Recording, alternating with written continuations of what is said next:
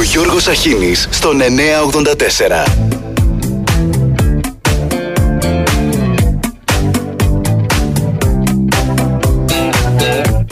Καλημέρα, καλημέρα. Καλή εβδομάδα. Δευτέρα, 6 Μαρτίου. Σαν σήμερα, Δευτέρα, όχι, αλλά 6 Μαρτίου του 10, με το παλιό ημερολόγιο, χωροφύλακες με κυβερνητική εντολή, Πρωθυπουργός Στέφανος Δραγούμης, πατέρας του Ιωνα και πεθερός του Παύλου Μελά, Πυροβολούν εμψυχρό τους αγρότες που διεκδικούσαν να τους μοιραστούν τα τσιφλίκια της Θεσσαλίας μετά από χρόνια αγώνων διεκδικήσεων και λευκής δουλείας. Υπήρξαν και νεκροί και τραυματίες. Πρωτοστάτησαν σημαντικές προσωπικότητες, όπως ο εγγονός του Καραϊσκάκη Γεώργιος. Είχαν προηγηθεί δολοφονίες του κεφαλονίτη δασκάλου Μαρίνου Αντίπα στα 1907. Η εξέγερση επεκτάθηκε και σε άλλες περιοχές της Θεσσαλίας και θεωρείται ορόσημο στην επίλυση του αγροτικού ζητήματος και του αναδασμού.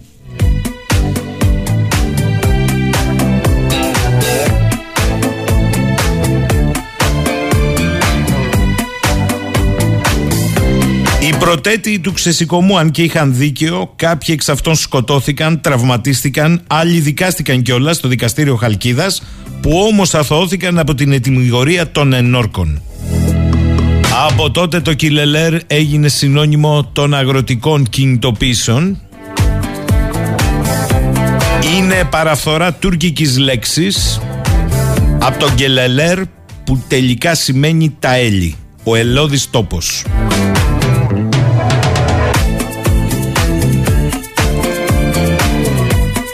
Πάμε τώρα στα δικά μας τα μαύρα και άραχλα. Παίζει αυτή η ανακοίνωση της ΕΣΥΑ που ζητάνε συγγνώμη ε, για το ότι οι δημοσιογράφοι των κεντρικών μέσων αυτούς καλύπτει η ΕΣΥΑ δεν είδαν, δεν ήξεραν ποτέ να κάνουν κανένα ρεπορτάζ ε, προκοπής ή να αναφέρονται στις αιτίες απεργίας.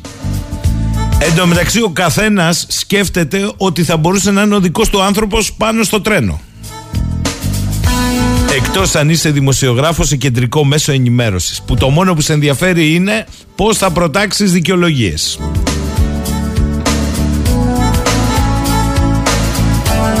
Έλα σου όμως που υπάρχουν και εκείνα τα μέσα που φέρνουν στο φως και στην επιφάνεια έγγραφα και έγγραφα όπως η σύμβαση του 20 μεταξύ του ελληνικού δημοσίου και της Hellenic Train που δέσμευε για επενδύσεις 600 εκατομμύρια έως 750 εκατομμύρια ευρώ με μοναδικό όρο την εγκατάσταση συστημάτων ασφαλείας έως το τέλος του 2021 από το ελληνικό δημόσιο. Έως τις 31 12 του 2021 δεν είχε υλοποιηθεί κανένα έργο από τα προαπαιτούμενα με κυβερνητική ευθύνη. Σημείο δεύτερο. Αυτή η περίφημη ανεξάρτητη επιτροπή εμπειρογνωμόνων εκ, εκ των οποίων ο ένας που ανακοινώθηκε παρετήθηκε γιατί ήταν και διοικητής και διευθύνων σύμβουλος του ΟΣΕ και σε επιτροπές του Υπουργού Αναπτύξεως αντικαταστάθηκε. Αλλά δικαστικοί κύκλοι λένε τι γίνεται εδώ ρε παιδιά; Ε, φτιάχνουν μια επιτροπή εμπειρογνωμόνων με υπουργική απόφαση και την ίδια ώρα δεν έχει οριστεί πραγματογνώμονας εκ μέρους των εισαγγελικών αρχών για το δυστύχημα των τεμπών. Καλά πάει αυτό, ε. Καταλαβαίνετε τι σημαίνει πρακτικά.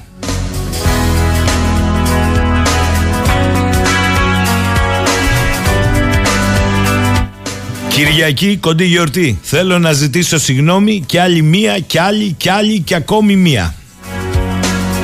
Ω πρωθυπουργός, οφείλω σε όλους, αλλά πάνω απ' όλα στους συγγενείς των θυμάτων, μια μεγάλη συγγνώμη. Οικούστη χθες για το έγκλημα στα Τέμπη.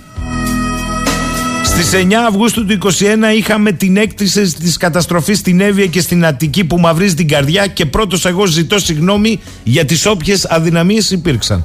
Ο ίδιος άνθρωπος. Στις 12 Μαρτίου του 2021 έχω μια ευθύνη ως πρωθυπουργός της χώρας γιατί η χώρα έχει συνέχεια και το κράτος έχει συνέχεια να ζητήσω συγγνώμη από όλους όσοι πληγώθηκαν από κρούσματα αστυνομικής βίας κατά το παρελθόν και επί δικών μας ημερών. 26 Ιανουαρίου του 2022 θέλω να ξεκινήσω ζητώντας μια προσωπική και ειλικρινή συγγνώμη από τους συμπολίτες μας οι οποίοι ταλαιπωρήθηκαν επί πολλές ώρες εγκλωβισμένοι στην Αττική Οδό. 6 Αυγούστου του 22. Επειδή η λέξη ευθύνη προέρχεται από το επί, επίθετο ευθύς, επαναλαμβάνω ευθέως, αυτό που έγινε μπορεί να είναι σύμφωνα με το γράμμα του νόμου. Ήταν όμως λάθος, δεν το γνώριζα. Προφανώς δεν θα το επέτρεπα ποτέ. Συγγνώμη για την παρακολούθηση, Ανδρουλάκη. Πολλές οι συγγνώμες. Και αυτή η βεβαιότητα πως την ώρα που ακόμη μετράμε θύματα Κάποιοι σκέφτονται επικοινωνιακά να μετράνε τάσεις και νούμερας στις δημοσκοπήσεις για να βγάλουν την κατάλληλη γραμμή και την κατάλληλη ημερομηνία εκλογών. Την ώρα που η κοινωνία μετράει ακόμη μια φορά πληγές. Αποδεικνύει ότι στην εξουσία δεν αρκεί να είσαι καλός μάνατζερ ή άριστος ως τεχνοκράτης αλλά θα πρέπει να έχεις και ενσυναίσθηση. Έρε τι γίνεται. Καλημέρα στον Αντώνη μου λέει με τι είδους εκπαιδευτική επάρκεια διορίζονταν τελικά σταθμάρχες αν είδε στο πρωτοσέλιδο λέει του βήματος θε πρώην ηλεκτρολόγοι τραυματιοφορείς θεσμοφύλακες. Άμα το ανακατευθύνεις στο ίδιο ερώτημα μπορεί να τεθεί και ως εξής, Αντώνη μου. Με τι είδους εκπαιδευτική επάρκεια διορίζονται ως δεσμοφύλακες πρώην τραυματιοφορείς ή ως ηλεκτρολόγοι πρώην σταθμάρχες; Αλλά είναι η ρημάδα, η κινητικότητα της εργασίας όλα τα, τα επιτρέπει σε ένα κράτος που οι τίτλοι είναι κατά εξοχήν fake news. Αλλά υπάρχει ένα ερώτημα που είναι πάνω από όλα τα ερωτήματα. Πολύ απλό. Όσοι προείστανται ενός σάπιου κράτους είναι εκ των προτέρων σάπιοι ή σαπίζουν μετά; Σταθμάρχες με εξάμηνη σύμβαση και μπλοκάκι Σεκιουριτάδες για τις διαβάσεις των τρένων, βλέπε Φλόρινα. Διορισμοί με κομματικά ρουσφέτια. Προσωπικό ελάχιστο και η περιφρόνηση των έγγραφων ειδοποιήσεων επικείμενου κινδύνου από τους συνδικαλιστές σειροδρομικούς. Κάτε επανάληψη. Και είχαμε και αυτή την ορθή σκληρή εικόνα του εισαγγελέα του Αρίου Πάγου η ορθή και ταχύ απονομή δικαιοσύνης θα αποτελεί αιώνιο μνημόσυνο για τις ψυχές των νεκρών. Αλλά η εισαγγελία δεν έχει ε, ορίσει ακόμη πραγματογνώμονα.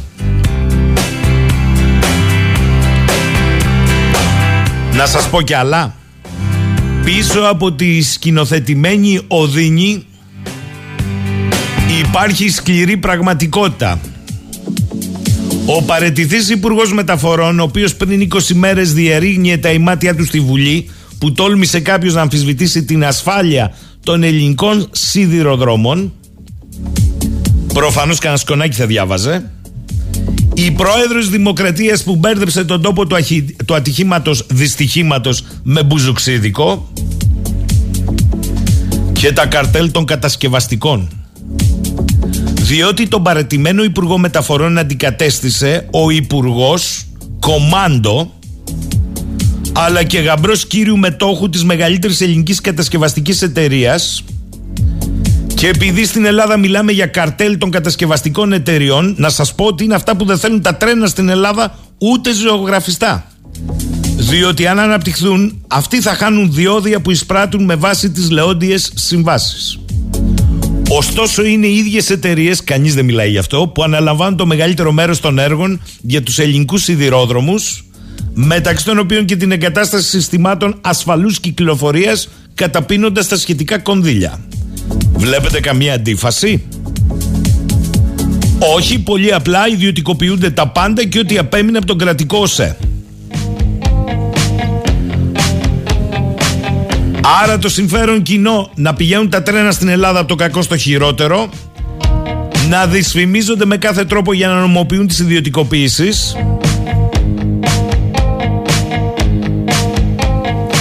Και πάμε στα άλλα. Αφού αρχικά για την τραγωδία έφταιγε μόνο ο Σταθμάρχης, μετά την κατακραυγή το αφήγημα άλλαξε αλλά άλλαξε με μία συγνώμη και θα δούμε και θα κάνουμε και θα δείξουμε και ξύλο στους διαδηλωτές.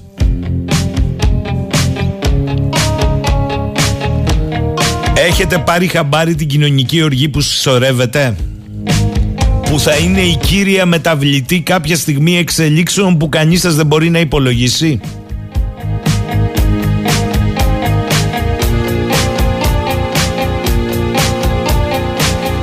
Γιατί τι το ήθελε το άλλο, είδα στο πρόσωπο των νέων παιδιών μια καλύτερη Ελλάδα. Και αφού είδες το πρόσωπο, είπες να το γεμίσεις με χημικά, να μην μπορεί να πάρουν ανάσα.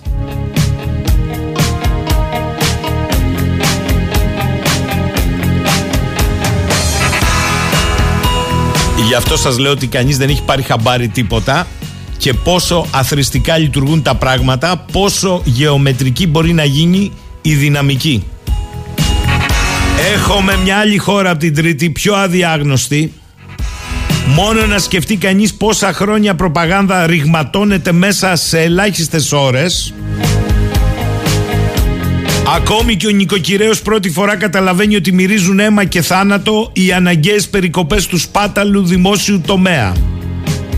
Ενώ ακούει με προσοχή τους κυφίνες συνδικαλιστές και βλέπει πώς η μπίζνα κρύβει επιτελικότητα. Η απόσταση κοινωνίας και ελίτ, η οποία δεν ταξιδεύει με τρένο, είναι άνευ προηγουμένου.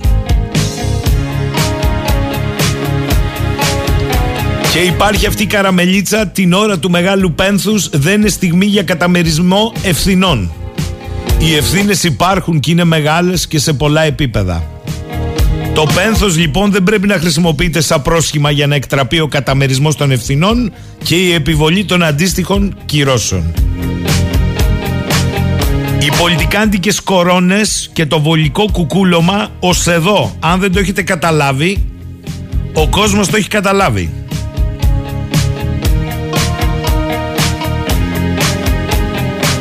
Ξέρω, ξέρω, τάκι μου έτσι είναι.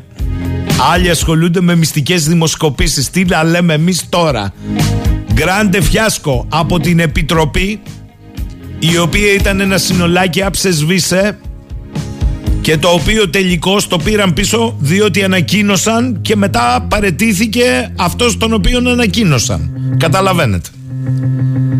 Καλημέρα Τάσο. Έτσι είναι. Από τους 414 σταθμάρχες που προέβλεπε το οργανόγραμμα του Υπουργείου Μεταφορών που συγκροτήθηκε επί ηγεσίας του παρετηθέντος Υπουργού υπηρετούσαν μόλις 135 με μόνιμη σχέση εργασίας και 70 με μπλοκάκι. Η μισή δηλαδή του προβλεπομένου. Και μάλιστα ενώ υπήρχε σχετικός νόμος που προσδιορίζε δεσμευτικά τον αριθμό των εργαζομένων στην κυκλοφορία, σταθμάρχες και κλειδούχους, το ελάχιστον στους 860.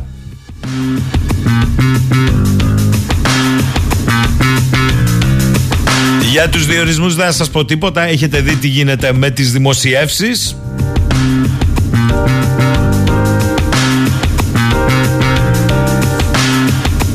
Μιχάλης λέει όλα ώρα καλή από την Ουψάλα και τους μείον πέντε μύρισε καλοκαίρι πάλι. Ο Σπύρος λέει δυστυχώς οι πολιτικοί έχουν το μαχαίρι και το πεπόνι και δεν είναι το τυπημένο κριτικό μαχαίρι αλλά χασοπομάχαιρο και δεν μου φταίνει οι άνθρωποι που κάνουν τη δουλειά του χασάπι. Ακόμη και τώρα μετά το δυστύχημα κάνουν τα ίδια. Δεν πρόκειται να βάλουν μυαλό. Δυστυχώς η βλακεία είναι έμφυτη. Αυτοί θέλουν μεταμόσχευση εγκεφάλου η πατρίδα πεθαίνει και μαζί του πεθαίνουν και οι Έλληνες. Ο Βέγκος τα είπε όλα. Αυτός που μας έκανε να γελάμε μέσα στα προβλήματα και τη σκοτούρα μας. Ο Ευάγγελος λέει: Μένουμε έκπληκτοι με αυτά που μαθαίνουμε μετά το δυστύχημα. Γιατί σε αυτή τη χώρα όλα είναι χρονικά ενός προαναγγελθέντος θανάτου. Όλα είναι αναμενόμενα με αυτούς τους άχρηστους και ανίκανους πολιτικούς που ψηφίζουμε για να μας εκπροσωπούν. Είμαστε όλοι συνένοχοι με τις επιλογές μας. Ας αναλογιστούμε με ποια κριτήρια ψηφίζουμε. Είτε ρουσφετελογικά είτε απλώς τιμωρητικά. Σίγουρα όχι αξιοκρατικά. Αγανακτούμε και θυμώνουμε με ό,τι στραφό παράγεται από ένα σάπιο πολιτικό σύστημα, αλλά δεν επιθυμούμε να τα αλλάξουμε. Μέχρι την επόμενη μεγάλη τραγωδία που πάλι θα μας ρίξει από τα σύννεφα, λέει ο Βαγγέλης από τα Χανιά.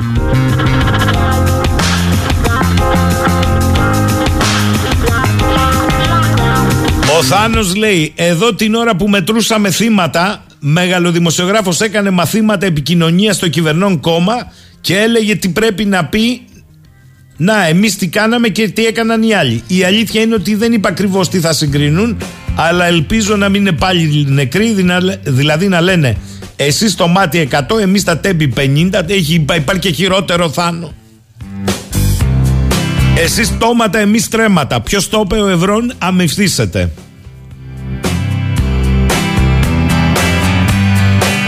Ρωτάει ο Κώστας αν αληθεύει ότι ο γιος του Σαγγελέα είναι μεταξύ των άλλων και δικηγόρος της Hellenic Trains. Ναι, αληθεύει από ό,τι λένε. Για τη σύγκρουση συμφορώντων δεν ξέρω να σου πω. Ο Λεωνίδας λέει: Ο Πρωθυπουργός ζήτησε συγγνώμη για λογαριασμό όλων των άλλων κυβερνήσεων. Παραδέχτηκε δηλαδή ότι τα τρώνε όλοι μαζί και θέλει όλοι μαζί να αναλάβουν την ευθύνη. Α αρκούνταν στα δικά του τέσσερα χρόνια. Τώρα γιατί ανέλαβε για λογαριασμό όλων, ονόνοητο. Καλημέρα στο Γιάννη στην Αθήνα. Σιγά μην ήταν Δημήτριος Σταθμάχης. Καλημέρα στο Ρότερνταμ. Βαλτός. Αυτός δεν ήξερε τι του γινότανε. Βολεμένος ήταν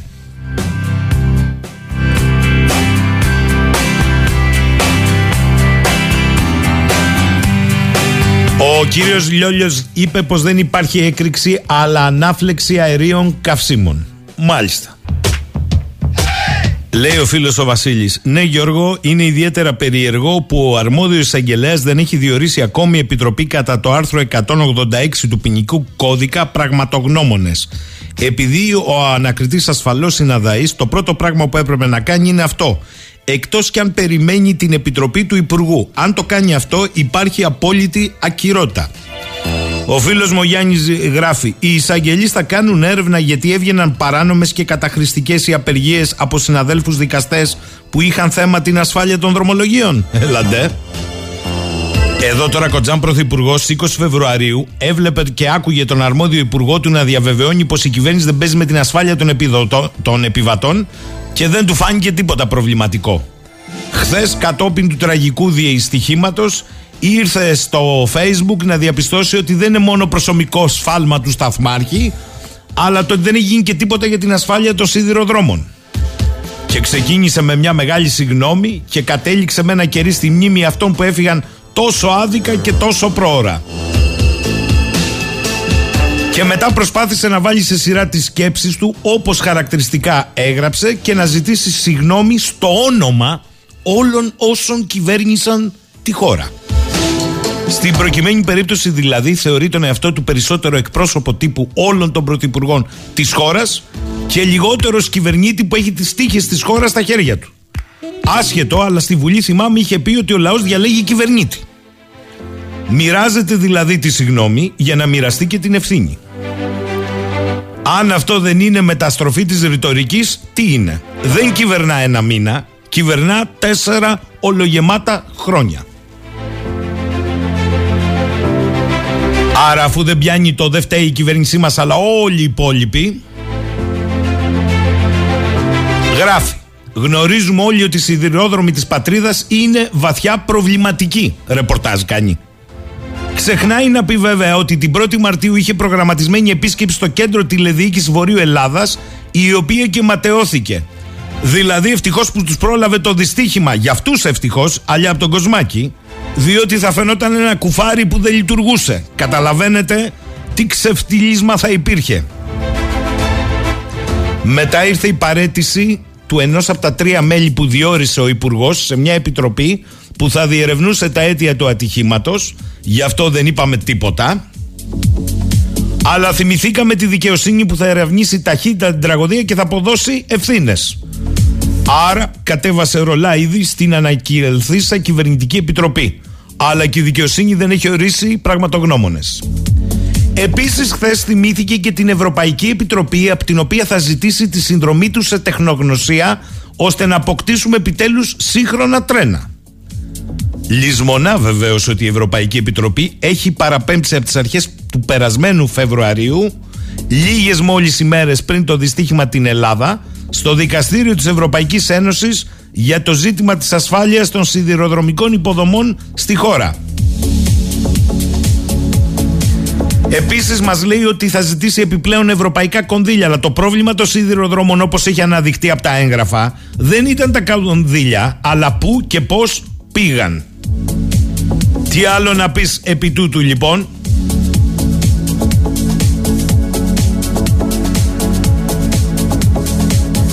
Καλημέρα από Γλασκόβη, μου λέει ο Γιάννης. Ακούστε, λέει σκεφτικό, δεν ευθύνεται ο Κυριάκος που κυβερνά τέσσερα χρόνια και δεν έχει κάνει κάτι. Α, όλοι φταίνε, απλώς αυτόν έκατσε μπίλια.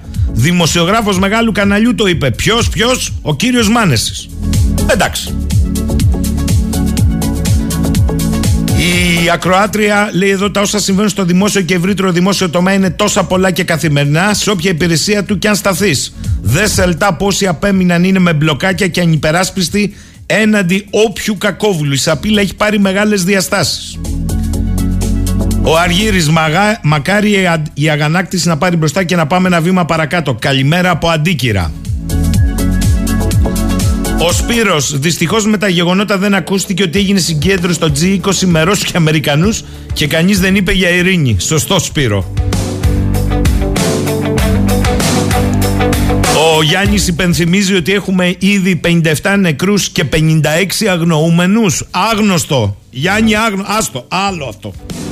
Να μην σου πω για τους ανθρώπους στη ΜΕΘ με τα βαριά τραύματα, τα, τους ακροτηριασμούς και τις οικογένειες όλων. Άστο τώρα πως είναι οι αγνοούμενοι, άστο. Άστο να πάει. Η Εφη, καλημέρα. Πόσα συγγνώμη δικαιούται ένας πρωθυπουργός θέμα για την επόμενη Βουλή;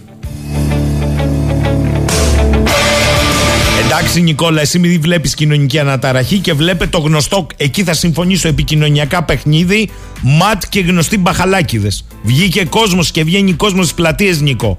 Αλλά αν θέλεις να περάσει το μήνυμα που περνάνε, θα το πω, τα τσογλάνια της κεντρικής ενημέρωσης, μήνε το παίζουν ε, κλέφτες και αστυνόμους. Τα ΜΑΤ όμως τα δακρυγόνα τα ρίξανε στον κόσμο που διαδηλώνε ήσυχα. Μετά ανέλαβαν οι γνωστοί μπαχαλάκιδε και στήθηκε το γνωστό σκηνικό. Τι δεν καταλαβαίνεις. Ή είναι η πρώτη φορά που συμβαίνουν αυτά στη χώρα. Για να ξέρουμε τι λέμε. Και εδώ έχουμε μία διαχρονικότητα. Ο Θάνος λέει ένας πρωθυπουργός είναι υπεύθυνος για ό,τι πράττει και ό,τι δεν πράττει. Σε μια χώρα που η συζήτηση και στα κεντρικά μέσα αναλώνεται στο αν ήταν μόνος του, γιατί ήταν μόνος στο σταθμάρχης στο μοιραίο βράδυ, αν έφυγε ο άλλος στις 10 ή στις 10 και μισή, καταλαβαίνετε, θα πάει το μαχαίρι στο κόκαλο. Το δικό μας όμως.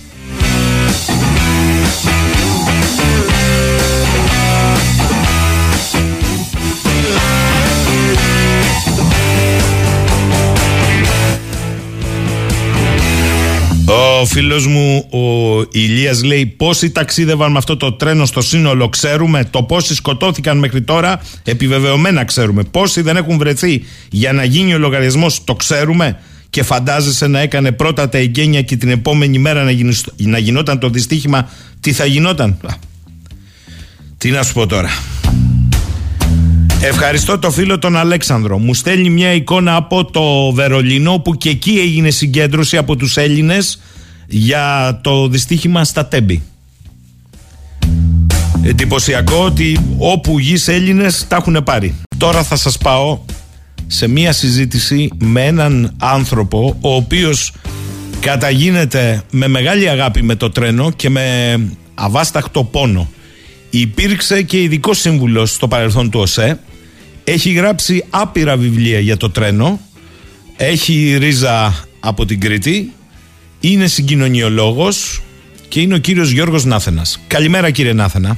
Καλημέρα σας κύριε Σαχίνη.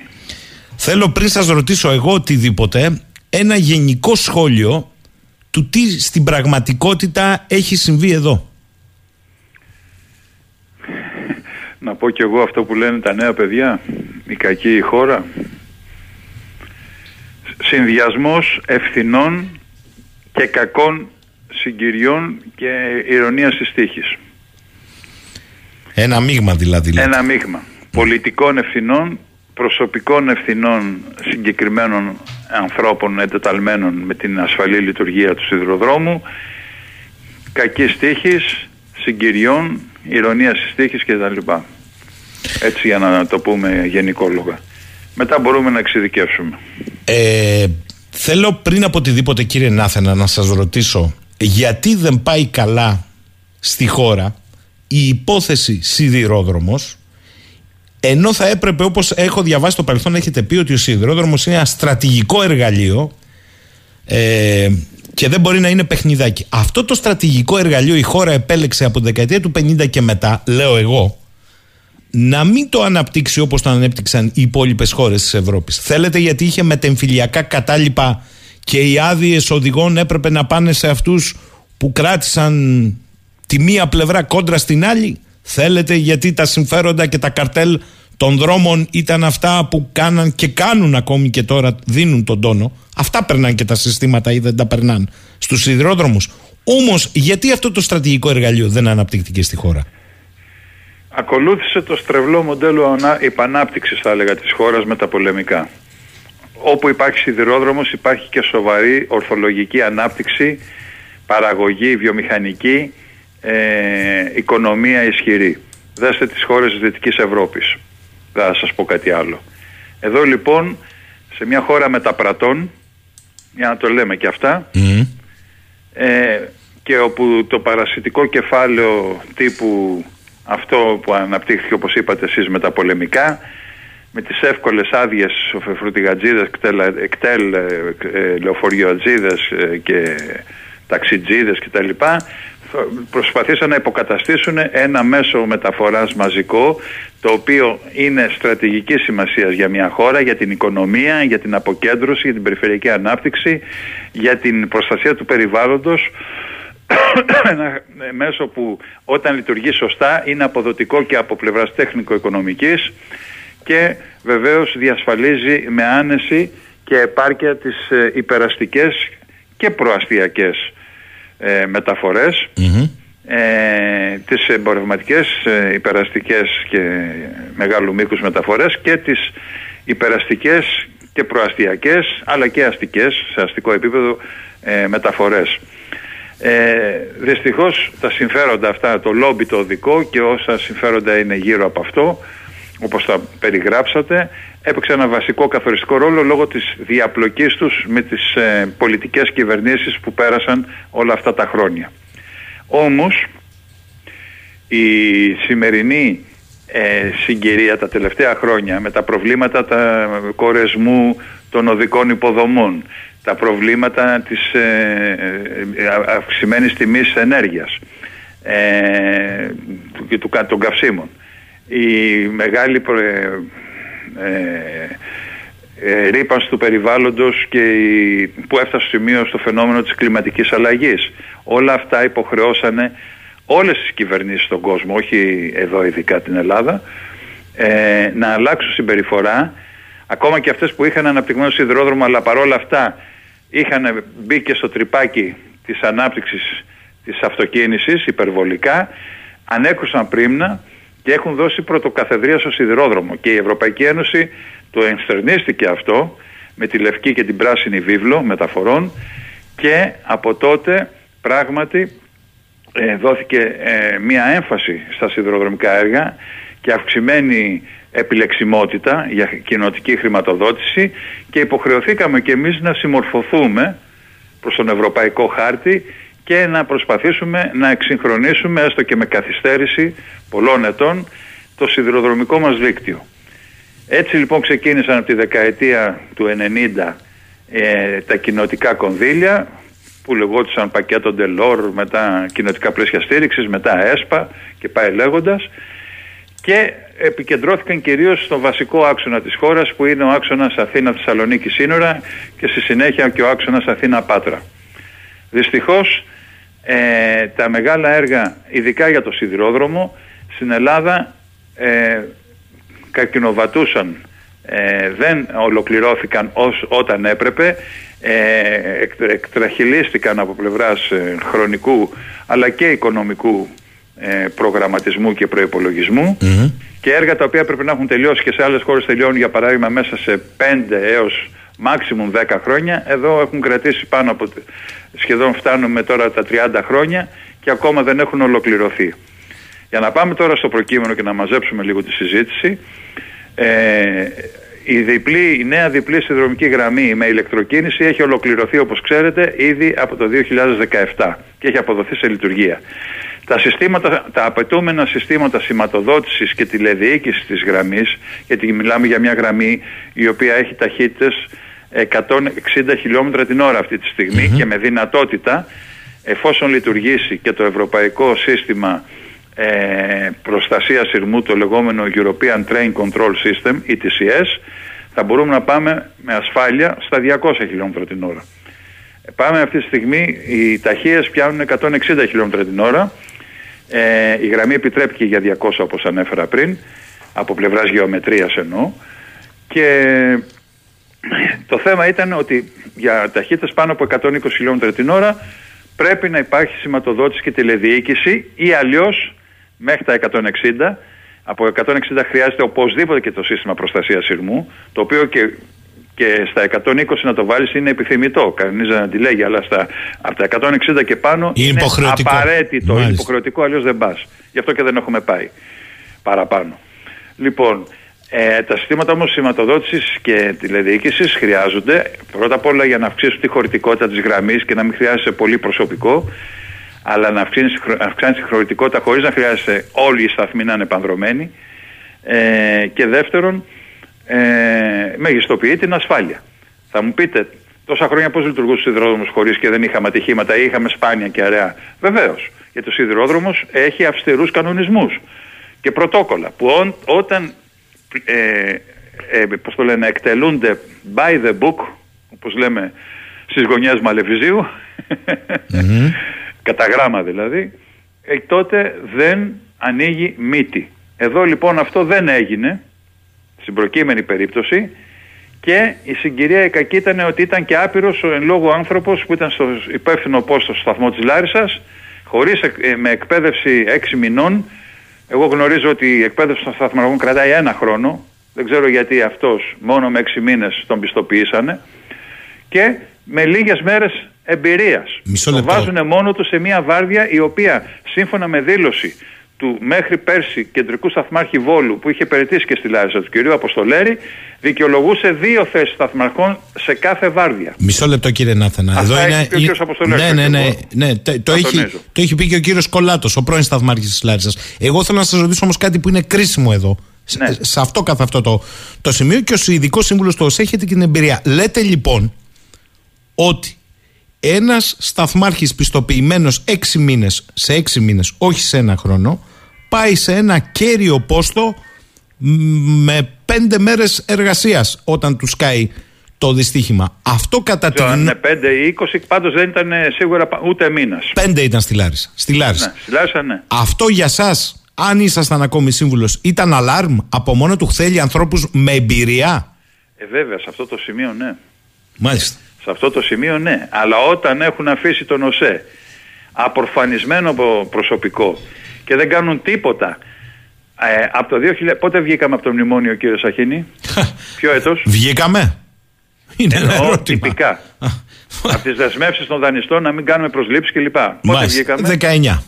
Το 19.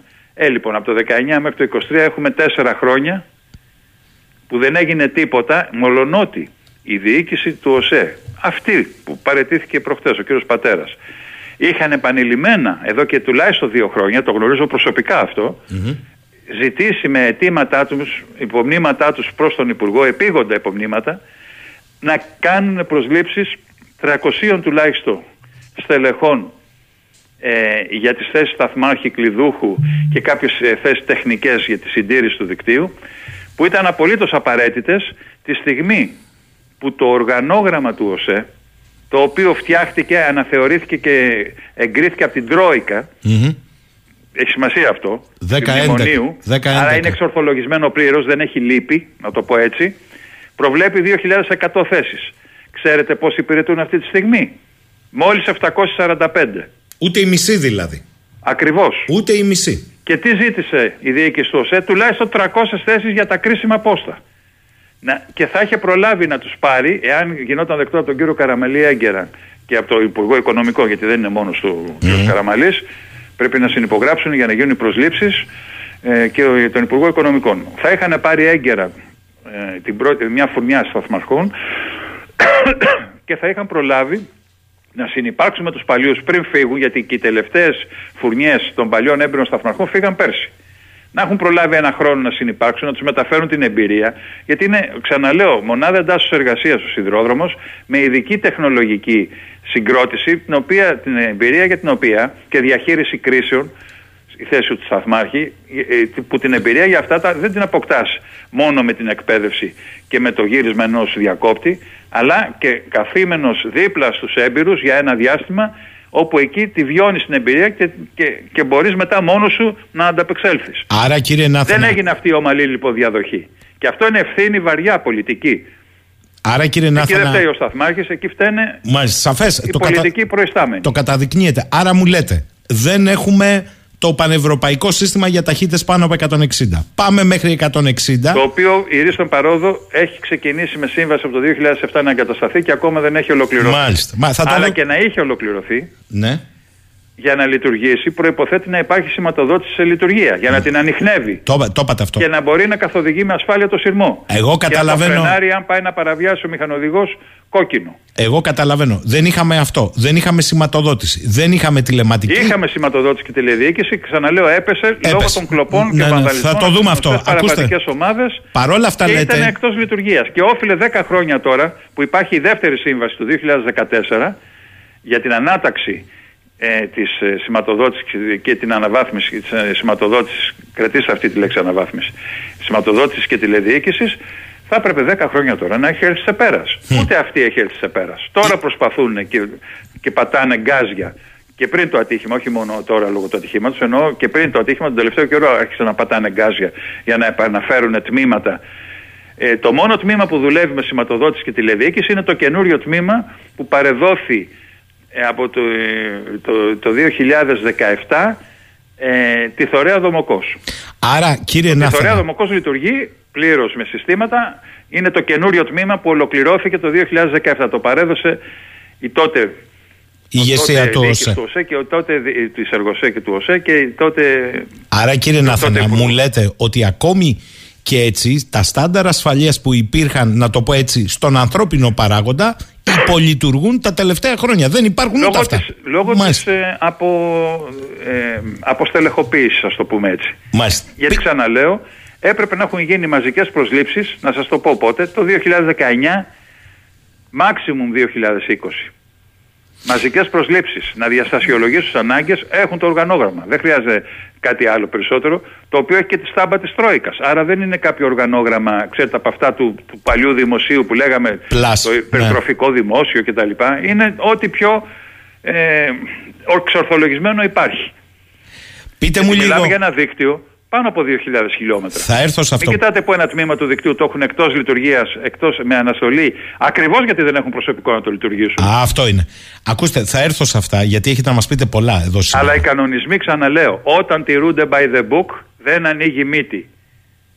Από εκεί ξεκινάνε όλα. Εδώ Ακόμα τώρα- και αν δεν υπάρχει σηματοδότηση για ταχύτητες κάτω των 160 χιλιόμετρων την ώρα, όταν τηρούνται οι κανονισμοί δεν ανοίγει μύτη. Αλλιώς θα είχαμε ατυχήματα τόσα χρόνια που λειτουργούν οι σιδηρόδρομοι, θα είχαμε κάθε μέρα. Μα τι, Για by, όνομα του μα Θεού. τι by the book. Εδώ ε, προκύπτει ότι έχει μπει πολιτικό μέσο για να τοποθετηθεί. Αλλά ακούστε εδώ.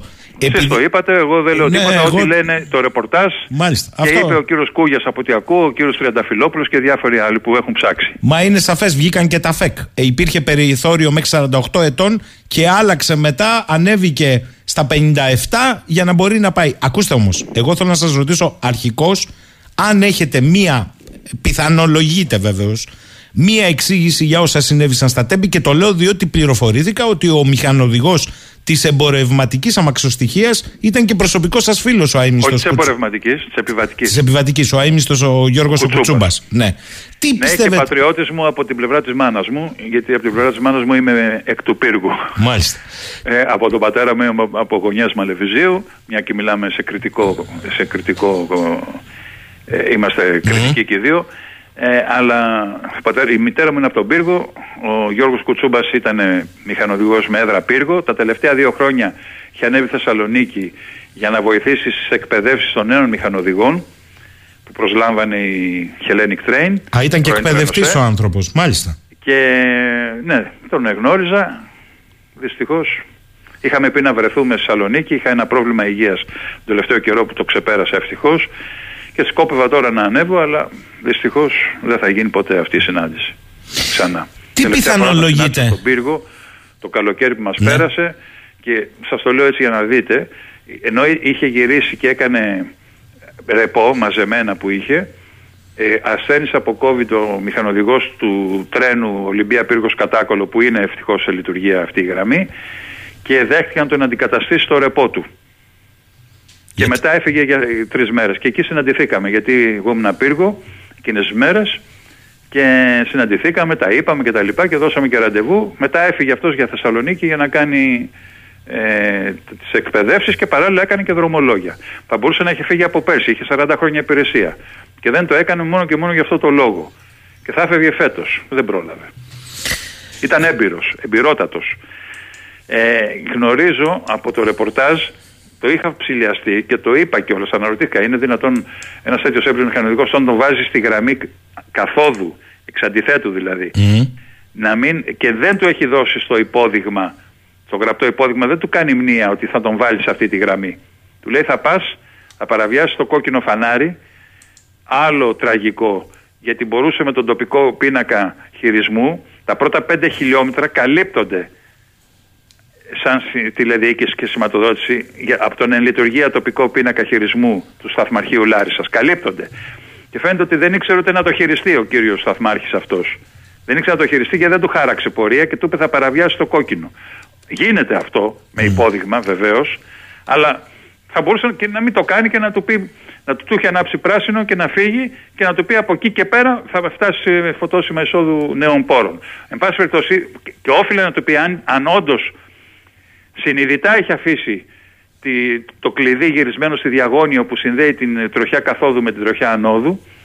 Ε, να του πει θα σε βάλω στην εξαντιθέτου τροχιά αλλά φαίνεται ότι αυτό ήταν απλά ένα λάθος του που είχε ξεχάσει να το επαναφέρει. Δεν μπορώ να δώσω άλλη εξήγηση. Θα τα δώσει η ανάκριση και το πόρισμα των εμπειρογνωμόνων. Αυτοί θα μας διαφωτίσουν.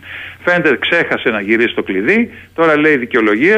εν πάση περιπτώσει η ουσία είναι ότι ε, από τη στιγμή ε, που δεν του γράφεις το υπόδειγμα ότι θα τον βάλεις στην τροχιά, καθο, ε, ε στην τροχιά καθόδου, ναι. ενώ έκανε άνοδο αυτός προς Θεσσαλονίκη και πρέπει πάει στη δεξιά τροχιά έτσι και όχι στην αριστερή εκεί λοιπόν ε, όταν μπήκε ο συγχωρεμένος ο Γιώργος με το τρένο στην τροχιά καθόδου ε, θα παραξενευόταν. Εγώ το, το είπα αυτό. Απορώ, λέω, αποκλείεται να μην παραξενεύει. Και όντως, με επιβεβαίωσε το ρεπορτάζ, έκαναν απομάστευση της ραδιοεπικοινωνίας μεταξύ Συρμού και Σταθμού, γιατί έχουν ραδιοτηλέφωνα οι Συρμοί. Ε, και τον φώναξε το σταθμάκι. Του λέει: Έχω μπει, με έχεις βάλει στην ε, τροχιά καθόλου. καθόλου. Είμαι καλά εδώ; Δύο φορές. Και εκείνος δεν απάντησε, γιατί προφανώς ήταν εκτός θέσεως. Offside που λέμε στο ποδόσφαιρο. Αυτό ήταν λοιπόν το ανθρώπινο λάθος. Αλλά όπως είπατε. Ε... Δεν ήταν λάθος, ήταν έγκλημα. Ναι, έγκλημα. Ε, ο... Κοιτάξτε να δείτε κύριε Σαχίνη, αρκετά χαϊδέψαμε. Και πολιτικούς και κακούς εργαζόμενους. Γι' αυτό η χώρα πήγε στη χρεοκοπία. Αρκετά τους χαϊδέψαμε. Έχουμε 58 νεκρούς, νέα παιδιά. Λοιπόν, υπάρχουν κάποια επαγγέλματα που απαγορεύεται το λάθος. Και το ξέρουν αυτό. Αν ο πιλότος ενός αεροσκάφους κάνει λάθος, τι γίνεται; Θα πέσει το αεροπλάνο; Σας ρωτάω.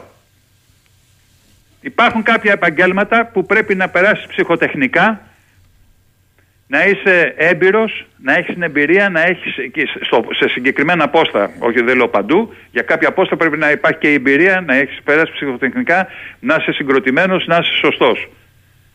Αυτά είναι απαράδεκτα πράγματα. Δεν μου λέτε κύριε Νάθενα. Αν... Και εδώ δεν φταίει μόνο αυτός, αλλά και αυτοί που τον βάλανε. Ε, Κυρίως εκεί είναι το μεγάλο έγκλημα. Αλλά πείτε μου, σας παρακαλώ πολύ. Προβλέπονται γραπτές εξετάσεις για τους σταθμάρχε. Πώς κατάφερε ο άνθρωπος αυτός να πετύχει ναι, αυτές; Ναι, εννοείται. Περνάει εκπαίδευση και μετά δίνει εξετάσεις. Και πώς πέτυχε; Εδώ δεν με ρωτάτε εμένα; Τις ερωτήσεις σας στη διοίκηση του ΟΣΕ. Μάλιστα. Εκεί ευθύνει τη διοίκηση του ΟΣΕ και όποιος άλλος μπορεί να επέβαλε στη διοίκηση του ΟΣΕ την όποια ιστορία αυτή. Ο πιλότος του αεροσκάφους, κύριε Νάθε, να το ξέρετε πολύ καλά, αν κάνει ε, έναν εγκληματικό χειρισμό, υπάρχουν ε, τεχνικά μέσα να, τον ξανα, να του διορθώσουν την πορεία. Εκτός αν τα απασφαλίσει, άρα το ρίχνει επί τούτου. Το ερώτημα είναι εδώ. Ναι, δεν το είπαμε υπήρχε. την έννοια, ας πούμε, Ναι. τι έγινε στο γραμματικό που έπεσε Ναι, το ναι. αεροσκάφος. Εδώ όμω Δεν πάει πολύ εδώ σειρά. όμως δεν είχαμε καν τα τεχνικά μέσα. Αυτό είναι το ορατό το θέμα. Δεν υπάρχουν οι ασφαλιστικές δικλείδες. Ένα σύστημα ασφαλεία. Κοιτάξτε, αν για παράδειγμα υπήρχε ο δεύτερος σταθμάρχης στη Βάρδια, δεν θα γινόταν αυτό. Σας λέω ένα παράδειγμα. Εδώ έχουμε έκπτωση από πλευράς τελέχωση λόγω του προβλήματος που αναφέραμε με τις μη προσλήψεις. Το δεύτερο είναι αυτός ήταν υποχρεωμένος να ελέγξει και να δει ότι, το, ότι γύρισε το κλειδί. Ο, τεχνη, ο πίνακας ε, που είχε ο- το χειρισμού του το δείχνει αυτό το πράγμα. Εάν δεν υπήρχε πίνακας τοπικού χειρισμού, κονσόλα, στο σταθμαρχείο της Λάρισας, θα είχε στείλει τον κλειδούχο στο σημείο και θα έκανε ο κλειδούχος χειρονακτικά την αλλαγή. Κατά συνέπεια, θα ήξερε ότι το πράγμα είναι οκ. Δεν το έκανε. Δεν το Τι έκανε. να σας πω τώρα από Δεν εκεί το πέρα. έκανε. Πάμε λίγο σας παρακαλώ. Εάν εγώ οδηγώ ένα λεωφορείο και κάνω μια παραβίαση ερυθρού σηματοδότη ή ε, αναπτύξω υπερβολική ταχύτητα σε σημείο που υπάρχουν καμπύλες που θα με πετάξουν έξω, ποια είναι η ασφαλιστική δικλίδα να με επαναφέρει; Θα σας ρωτήσω στο τέλος Θα γιατί. σου ρωτάω και κάτι ισοδύναμο σε άλλο μέσο μεταφορά. Έχετε δίκιο, θα σας ρωτήσω στο τέλος για τις αστικές συγκοινωνίες. Είναι και θέμα υπεύθυνο, υπευθυνότητας. Προφανώς και είναι θέμα υπευθυνότητας. Αλλά πιο υπεύθυνο για μένα είναι αυτοί που τοποθέτησαν έναν άπειρο σταθμάρχη στη θέση αυτή, αν θέλετε. Αυτό έχετε δίκιο. Καρμανιόλα. Γιατί θα μπορούσαν έστω, έγινε ό,τι έγινε. Θα μπορούσαν να τον έχουν σε ένα σταθμό ήσυχο, να το πω έτσι εισαγωγικά. Καλαμπάκα λέει τον είχαν για λίγες μέρες πριν τον στείλουν Λάρισα. Εκεί είναι οκ. Εκεί έρχονται τέσσερα τρένα την ημέρα, τερματίζουν και ξαναφεύγουν. Δεν έχει να κάνει ούτε διασταυρώσεις ούτε τίποτα. Πάμε λίγο στα συστήματα. Κράτα τον εκεί, κράτα τον σε μια θέση πιο δευτερεύουσα μέχρι να αποκτήσει την όποια εμπειρία και μην τον βάζεις κατευθείαν ε, εκεί που είναι ε, η φωλιά του λύκου, να το πω έτσι. Σωστό. Πάμε λίγο στα συστήματα, σας παρακαλώ πάρα πολύ. Κα- Και δεν θα πάω στο υπερσύγχρονο που λέτε, θα πάω στο, στους σηματο, στη σηματοδότηση και την ε, τηλεδιοίκηση. Τηλεδιοίκηση, ναι. Τι συνέβη εδώ διαχρονικά επί της ουσίας, κύριε Νάθινα, το ξέρετε πολύ καλά το θέμα. Κοιτάξτε, τα συστήματα είχαν εγκατασταθεί. Και όπως σας ανέφερα, οι δράσεις των συμμοριών με τις κλοπές και τα λοιπά τα έθεσαν σταδιακά εκτός λειτουργίας. Ήταν και περίοδος του μνημονίου, υπήρχαν και τα προβλήματα τα γνωστά χρηματοδότησης και τα λοιπά. Παρ' όλα αυτά, το 2014 Μισό λεπτό, μέχρι πότε το, είχα- το είχαν σκυλεύσει το... Ε, το τώρα ε, δεν, είμαι, δεν θυμάμαι ακριβώς, πάντως ε, εκεί, εκεί κάπου μεταξύ 2010-2013 εκεί μέσα ας πούμε σταδιακά τέθη εκτός. Μάλιστα. Εκτός από κάποια τμήματα που λειτουργεί. Εκτός από κάποια τμήματα που λειτουργεί. Πάντως το συγκεκριμένο τμήμα είχε τεθεί εκτός που μιλάμε, το επίμαχο τμήμα. Λοιπόν, το 2014 ε, υπεγράφει μια σύμβαση, όπως θα ξέρετε, η 717 η περιβόητη, Η αμαρτωλή, ναι, ναι. για την ανάταξη. Και τι γίνεται τώρα; Επειδή περνάει ο καιρός, περνάει ο καιρός, περνάει ο καιρός, τα συστήματα αυτά είναι όπως τα κινητά. Εξελίσσονται συνέχεια. Και, και τα υλικά που είχαν χρησιμοποιηθεί, ας πούμε, και οι τεχνολογίες, ξέρω εγώ, στην αρχική εγκατάσταση, ε, τώρα είναι παροχημένες και χρήζουν ε, ε, ξυλώματος και αυτού και από την αρχή. Έχουμε και αυτό το πρόβλημα, βλέπετε. Με αποτέλεσμα εκεί, κάπου εκεί χάθηκε η μπάλα. Διαφωνίες μεταξύ των αναδόχων, μεταξύ τους και προς την, ε, ως προς την Εργοσέ και τον ΟΣΕ, Ποιον αναδόχων, αυτόν που έχουν και το εθνικό οδικό δίκτυο ε, και εισπράττουν από τα διόδια. Των αναδόχων. Εγώ δεν θέλω να ονοματίσω. Ε, λέω εγώ. Οι ανάδοχοι της συγκεκριμένης σύμβασης είχαν ε, διαφωνίες και μεταξύ τους και ως προς τις προδιαγραφές με τον ΟΣΕ και την Εργοσέ ε, και εκεί, κάπου εκεί χάθηκε η μπάλα, το Υπουργείο δεν ασχολήθηκε σοβαρά, εκεί είναι η μεγάλη του ευθύνη, έπρεπε να ασχοληθεί μέρα νύχτα με αυτό το θέμα, γιατί είναι θέμα ασφάλειας, δημόσιας ασφάλειας. Ξέρετε ότι το αδίκημα της διατάραξης ασφάλειας κυκλοφορίας συγκοινωνιών είναι βαρύτατο και το έχει ουσιαστικά διαπράξει η πολιτική ηγεσία του Υπουργείου, μη ασχολούμενη με το αντικείμενο αυτό και μη φέρνοντάς τους σε πέρας. Το έχει διαπράξει. Λυπάμαι που το λέω και είμαι τόσο αυστηρός, αλλά αυτή είναι η αλήθεια. Έπρεπε λοιπόν 10 χρόνια τώρα, όταν τους Σέρβους τους βομβαρδίζαν το 99 με το ΝΑΤΟ και καταστραφόταν η σιδηροδρομική υποδομή, είχαν αποκαταστήσει και τη γραμμή και τη σηματοδότηση μέσα σε μια εβδομάδα 10 μέρες το πολύ. Ε, υπό εμπόλεμη κατάσταση. Και εμείς δεν μπορούμε μέσα σε 10 χρόνια να βρούμε λύση. και έχουμε συμβάσεις Φραγκεστάιν. Είναι δυνατόν. Είναι δυνατόν. Τα λέτε Πάμε. όλα κύριε Νάθενα με αυτόν τον τρόπο. Εδώ ρωτάει πολλοί κόσμος. Καλά. Τι συγγνώμη να ζητήσει ο Πρωθυπουργός, τι να την κάνουμε τη συγγνώμη όταν έχουν φύγει 57 ψυχές των υστέρων. Ε, και ο κάθε Πρωθυπουργός και ο κάθε Υπουργός και ο κάθε διοικητή. 57 συστολικά, γιατί έχουμε και τους αγνοωμένους που Έχουμε δεν και τους ξέρουν. αγνοωμένους, γι' αυτό και λέω 57 ναι, ναι, συν. ναι. Ε, κύριε Νάθενα, ε, ε, ρωτάει εδώ πολλοί κόσμος. Καλά, όταν ξύλωναν στην ουσία τις γραμμές, δεν υπήρξε παρέμβαση του κράτους; Τι με ρωτάτε εμένα; Γιατί δεν ρωτάτε τους αρμόδιους; Γιατί δεν ρωτάτε τον κύριο Θεοδωρικάκο τι έχει κάνει γι' αυτό; Και τους προκατόχους του. Εννοείται. Και τους προκατόχους του υπουργούς. Ποιος ήταν επί ΣΥΡΙΖΑ, ποιος ήταν επί Σαμαρά, ποιος ήταν επί Γιώργου Παπανδρέου και πάει λέγοντας. Δεν μου λέτε κύριε Νάθενα... Α, και μια και το είπα, Ναι. η κακοδαιμονία ξεκίνησε με τον κύριο Ρέπα, επί Γιώργου Παπανδρέου, που έδιωξε το, μισό, το 60% του έμπειρου προσωπικού εκτός ΟΣΕ. Μπαμ, με, με μία μόνο κονδυλιά. Με μία μονοκονδυλιά. Από εκεί ξεκίνησε η κακοδαιμονία της έλλειψης προσωπικού του ΟΣΕ και, της, ε, και, και φτάσαμε εδώ που φτάσαμε. Για να μην τα ξεχνάμε αυτά. Ε, θέλω να Θα σας σας... θυμίσω Ναι. το έγκλημα στον Οριάν Εξπρές της Αγκάθα Κρίστη. Το έχετε διαβάσει, το έχετε δει. το Βεβαίως, έργο. βεβαίως, το έχουμε διαβάσει. Αυτός ο Αμερικάνος εκατομμυρίουχος που ταξίδευε με την κλινάμαξα του Οριάν Εξπρές στο τέλος τι απεδείχθη; Ότι όλοι οι υπόλοιποι επιβάτες του είχαν, τον είχαν σκοτώσει με μία μαχαιριά. Ο καθένας του είχε Ο καταφέρει καθένας από μαχαιριά. μία μαχαιριά. Έτσι έχει γίνει και με τον ελληνικό σιδηρόδρομο. Ε, κύριε Νάθενα, ρωτάει ο φίλος ο Νίκος από το Λονδίνο. Λέει καλημέρα στον εξαιρετικό κύριο Νάθενα. Αν μπορεί να μας λύσει μια απορία, αν τη γνωρίζει. Πιστεύει ότι ο σταθμάρης τη Λάρισας ήξερε ότι κατεβαίνει η εμπορευματική αμαξοστοιχιά από πάνω; Εάν δεν τον ήξερε έπρεπε να τον αισθήσουν στα έξι βήματα. Φυσικά, επικοινωνούμε με τους, σταθ... με τους ε, γειτονικούς σταθμάρχες. Έχει πρόγραμμα κυκλοφορίας μπροστά του. Τι νομίζετε, έτσι είναι αυτά; Σοφάρου έστιμασε το, δι- το 1860. Υπάρχει πρόγραμμα κυκλοφορίας, υπάρχει τη- ημερήσια κυκλοφορίας αμαξοστοιχειών, υπάρχει συνεχής επικοινωνία με τους όμορους ανοιχτούς σταθμούς και φυσικά γνωρίζει τα πάντα. Άλλος φίλος, ο Χρήστος. Και έπρεπε να υπάρχει επικοινωνία. Ε, εγώ στέλνω αυτό το τρένο, εγώ διώχνω το άλλο. Και εκεί ήταν διπλή η γραμμή. Δεν ήταν να πεις ότι υπήρχε κάποιος λόγος να γίνει μονογράμμιση. Γιατί προηγουμένως στο τμήμα Παλαιοφάρσαλο Λάρισα. Είχαν πέσει όντως καλώδια. είχε γίνει μονογράμμιση επειδή Μάλιστα. πάλι οι γνωστές συμμορίες είχαν κόψει ένα καλώδιο ηλεκτροκίνησης. Και ίσως αυτό να μπέρδεψε και τον ίδιο το μηχανοδηγό. Ε, γιατί τον αείμνο στο Κουτσούμπα, γιατί αυτός παρέλαβε το τρένο στον Παλαιοφάρσαλο από τον Αθηναίο μηχανοδηγό. Ε, και το ανέβασε από την εξαντιθέτου τροχιά, αλλά εκεί βάσει υποδειγμάτων κανονικά εγνώση των σταθμών με ασφάλεια. Το βάζει στη Λάρισα. Στη Λάρισα, από εκεί και πάνω, λογικά υ- υπάρχει διπλή γραμμή. Διπλή υπάρχει και στο Παλαιοφάρσαλος ε, Λάρισα, αλλά εκεί υπήρχε το πρόβλημα που σας είπα, περιστασιακά. Ωραία, γίνεται μονογράμμιση, το υποδεικνύει ο σταθμάρχης με υπόδειγμα, ανεβαίνει νομότυπα από την αντίθετη τροχιά, δεν υπήρχε άλλο τρένο, είχαν, υπήρχε συνεννόηση συνεχή με τους σταθμούς, όπως επιβάλλεται άλλωστε και όπως λένε οι κανονισμοί. Και είναι πλή- τα πάντα ασφαλή. Λοιπόν, φτάνει στη Λάρισα. Από τη Λάρισα και πάνω έχουμε, συ- συνεχίζει η διπλή γραμμή. Η διπλή γραμμή έχουμε πλέον σε όλο το μήκος Αθήνας Θεσσαλονίκη. Δεν υπάρχει πουθενά μόνη γραμμή. Λοιπόν, από εκεί και πάνω δεν υπήρχε θέμα να, πάει, να υπάρχει μονογράμμιση.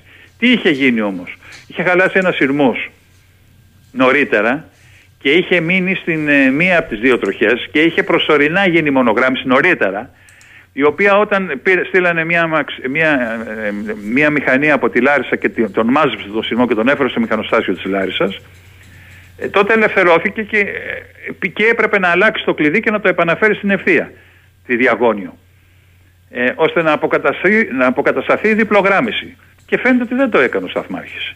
Ή νόμισε ότι το έκανε και δεν το έκανε στην πραγματικότητα κτλ. Εκεί θα τα δείξει η ανάκριση, θα τα δειξει το πόρισμα των εμπειρογνωμών κτλ.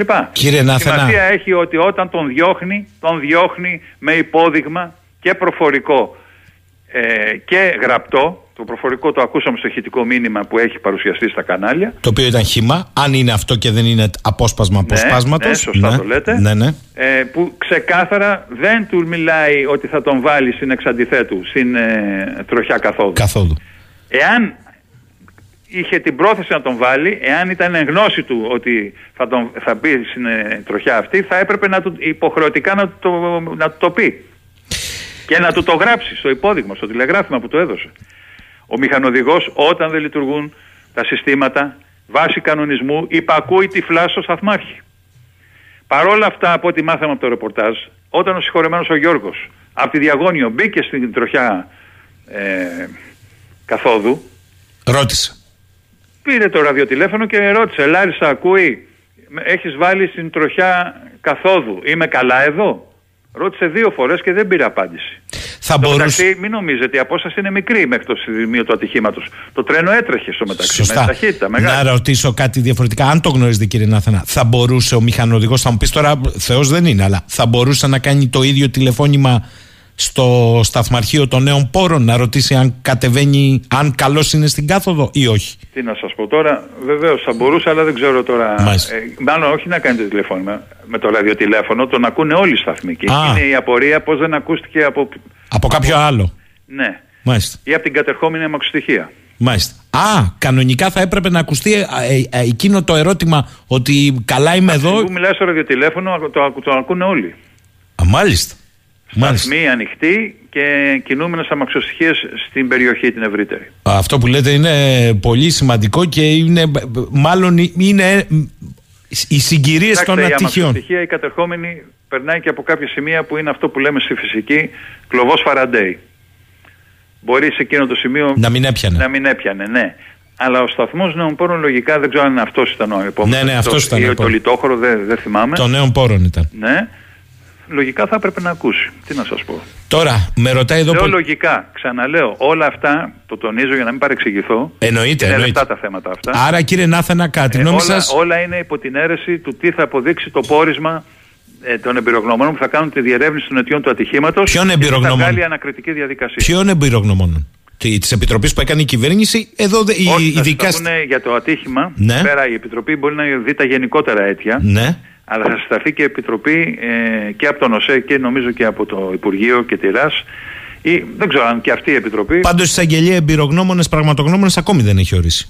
Έτσι, Πάντως, έξι μέρες μετά το ατύχημα. Κανονικά στα ατυχήματα αυτά διερευνώνται από επιτροπές εμπειρογνωμόνων για τη διερεύνηση αιτιών ατυχήματος. Και φυσικά υπάρχει και η ανακριτική διαδικασία με την αστυνομία και τον ανακριτή. Τώρα, κύριε Αυτά Νάθενα. τα δύο από κοινού θα πάρουν όλα τα απαιτούμενα υλικά από τις αμαξοστοιχίες, από το υλικό της ραδιοεπικοινωνίας κλπ. κλπ.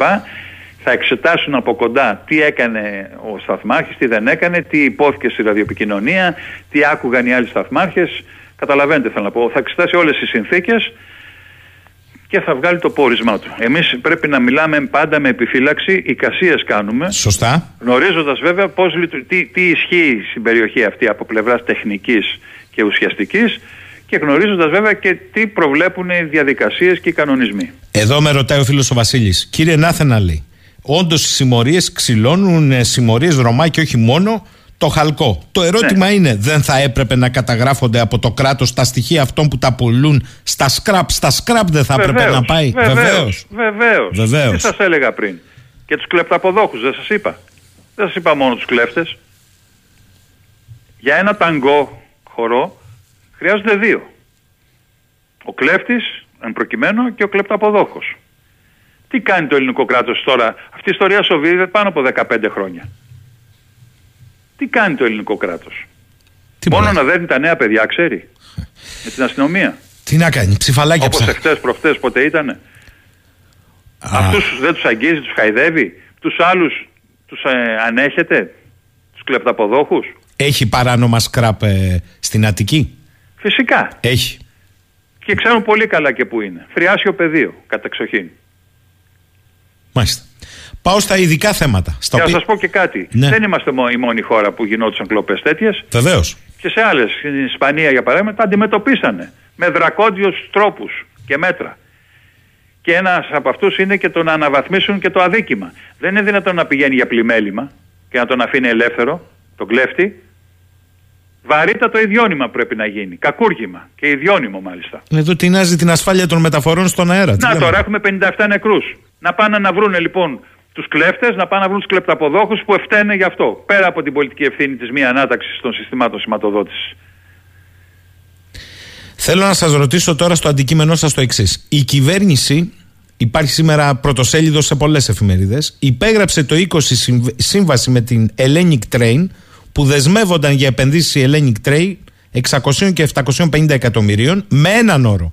Την εγκατάσταση από πλευράς του ελληνικού δημοσίου συστημάτων ασφαλείας έως το τέλος του 2021. Αυτό δεν έγινε μέχρι 31 2021. Τον Ιούλιο του 2022 ανανεώνεται η σύμβαση κυβέρνησης Ιταλών, αλλά η υποχρέωση επενδύσεων του ιδιώτη μειώνεται από τα 750 στα 77 εκατομμύρια. Σας λέει κάτι αυτό; Μου λέει, αλλά τα ερωτήματα πρέπει να απευθύνουν στον παρετηθέντα Υπουργό, για τον οποίο περιπτόντω θέλω να πω, και λυπάμαι που θα κάνω πολιτική δήλωση αυτή τη φορά, δεν ήταν στι προθέσεις μου, δεν θα πρέπει ο Πρωθυπουργός να τον αφήσει στις λίστες τις εκλογικές των επόμενων εκλογών. Θα είναι ύβρις για τους νεκρούς, εάν γίνει κάτι τέτοιο. Και το είπα και στον Υφυπουργό ε, Παιδείας, τον καθηγητή τον κύριο Άγγελο Συρίγο, ο οποίος είχε την καλοσύνη να με πάρει τηλέφωνο προημερών, ακούγοντάς με στην τηλεόραση να μιλάω για το ατύχημα κτλ., για να με προσκαλέσει σε μια δημόσια συζήτηση που θα γίνει για το θέμα των ελληνικών σιδηροδρόμων την προσεχή Τετάρτη και τη διοργάνωση θα την κάνει το περιοδικό Άρδιν του Γιώργου του καραμπελια Και του είπα αυτά τα πράγματα. Του μίλησα με ειλικρίνεια και με άκουσε ο άνθρωπος, με ευγένεια. Εντάξει, ε, το, το, τι ακούνε οι πράξεις. Λέει εδώ ο Νικόλας, ποιος είναι ο κλεπταποδόχος, κύριε Νάθενα; Μπορεί ένας απλός παραβατικός παράνομος να έχει εγκαταστάσεις που λιώνει χαλκό σε τεράστιες ποσότητες, σαν και αυτές που ξυλώνουν από τα τρένα, από τις σιδηροδρομικές γραμμές, και μπορεί να τον νομοποιεί και να τον πουλάει στην αγορά. Μήπως τα συμφέροντα και τα ονόματα που εμπλέκονται είναι πολύ ψηλά; Είναι λογικό να το σκεφτεί κανείς αυτό. Αλλά ξαναλέω, αυτά τα, Συγγνώμη, τα ερωτήματα θα πρέπει να τεθούν στον Υπουργό Προστασίας του Πολίτη. Αυτός πρέπει να απαντήσει. Γιατί εδώ η ευθύνη διαχέεται και σε αυτόν. Γιατί θα δουλεύαν τα συστήματα εάν κάποιοι δεν πηγαίνουν να τα βανδαλίσουν και να τα κλέψουν. Θα δουλεύαν. Και δεν θα είχαμε όλο αυτή τον κικαιώνα στη συνέχεια. Ο φίλος ο Δημήτρης λέει καλημέρα στον εξαιρετικό κύριο Νάθενα. Θέλω να το ρωτήσω, υπό την έννοια αυτή, ευτυχώς για τους πολιτικούς που έγινε το δυστύχημα, δυστυχώς για τους ανθρώπους, διότι την επαύριο ο Πρωθυπουργός θα εγγενίαζε τι ακριβώς; Θα εγγενίαζε ένα σύστημα το οποίο δεν έχει ολοκληρωθεί και δεν έχει αναταχθεί. Κύριε Ναθενά, Απαντήστε και σε ένα ερώτημα μου το στέλνουν εδώ ε, εναγωνίως από την Αθήνα παρακαλώ πάρα πολύ ε, πάρα πάρα πολλοί κόσμος λέει μιας και άνοιξε το ζήτημα και ο κύριος Νάθενας ναι μεν εξειδικεύεται στο θέμα των σιδηροδρόμων αλλά έχει άποψη γενικώ. γιατί λέει δεν είναι θέμα με τους οδηγούς στις αστικές συγκοινωνίες στην Αθήνα όπου βλέπεις να μιλάνε στο κινητό με hands free και την ίδια ώρα φθαρμένα ελαστικά θα ενδιαφερθεί κανείς ή θα θρυνήσουμε και εδώ θύματα και θα ανακαλύπτετε κι εσείς δημοσιογράφοι στην Αμερική για 58η-21η φορά. Δυστυχώς έχουν δίκιο και σε αυτό. Δυστυχώς έχουν δίκιο. Το έχω παρατηρήσει και εγώ. Υπάρχουν τέτοιες, τέτοια προβλήματα στις αστικές συγκοινωνίες. Καταρχήν υπάρχει λήψη επάνδρωση οδηγών. Ε, καταφύγαμε στην ε, εκμίσθωση υπηρεσιών από τα κτέλ, τα γειτονικά κτέλ της Αθήνας, κτέλ Αττικής, κτέλ ε, Κορινθίας κτλ φέρνουν οχήματα που πολλές φορές είναι ακατάλληλα για τις αστικές συγκοινωνίες στην Αθήνα. Ε, τέλος πάντων δεν έχουν τηλεματική, δεν έχουν ενταχθεί στην τηλεματική. Ε, τι να σας πω τώρα, από εκεί και πέρα η σωστή και εδώ λύση είναι να πάρουν οδηγούς, να πάρουν οχήματα επιτέλους και να λειτουργήσει. Όπως επίσης για παράδειγμα στο τραμ θα έπρεπε εδώ και χρόνια να λειτουργεί το πράσινο κύμα και να του δίνει προτεραιότητα. Κάτι που δεν έχει συμβεί. Μάλιστα. Και όπως μάθαμε... ακούμε λόγια, επί, ε, κούφια λόγια και στην πράξη δεν γίνεται τίποτα. Μάλιστα. Όπως στον ηλεκτρικό σιδηρόδρομο της Αθήνας, στο γραμμή 1 του μετρό, έπρεπε να έχουμε εδώ και τόσα χρόνια προμήθεια νέου τροχαίου υλικού. Έχουμε παλιό τροχαίο υλικό το οποίο αυτή τη στιγμή είναι ανεπαρκέστατο, δεν μπορεί να εξυπηρεθεί ο κόσμος και αντί να επιλεγεί η προμήθεια νέου τροχαίου υλικού, πάνε να, επισκευάσουν το, να ανακατασκευάσουν το παλιό, το οποίο είναι σειρμή πέντε οχημάτων, τη στιγμή που στο μετρό και στον ηλεκτρικό πλέον οι σταθμοί εξυπηρετούν σειρμούς έξι οχημάτων και στριμώχνεται ο κόσμος και μένει απ' έξω και γίνεται ο χαμός. Ε, τα δρομολόγια είναι κάθε 10 λεπτά. Από, ε, πολλές φορές γίνονται κάθε 10-15 λεπτά. Απαράδεκτα για, για αστική συγκοινωνία μετρό. Και χιλιάδες κόσμου να διακινείται, εκατομμύρια Ακριβώς. καθημερινά. Μάλιστα. Λοιπόν, υπάρχουν πολλά προβλήματα. Η Ελλάδα της τέταρτης τεχνολογικής επανάστασης. Μάλιστα. Δεν μου λέτε, κύριε Νάθενα, άρα για εσά εδώ είναι, όπως το είπατε στην αρχή, ένα εκρηκτικό μείγμα. Ένα όπου η κορυφή του παγόβουνου είναι με το εγκληματικό λάθος αμέλεια ο Σταθμάρχης. Αλλά είναι η κορφή του παγόβουνου και ο τελευταίος τροχός αμάξης.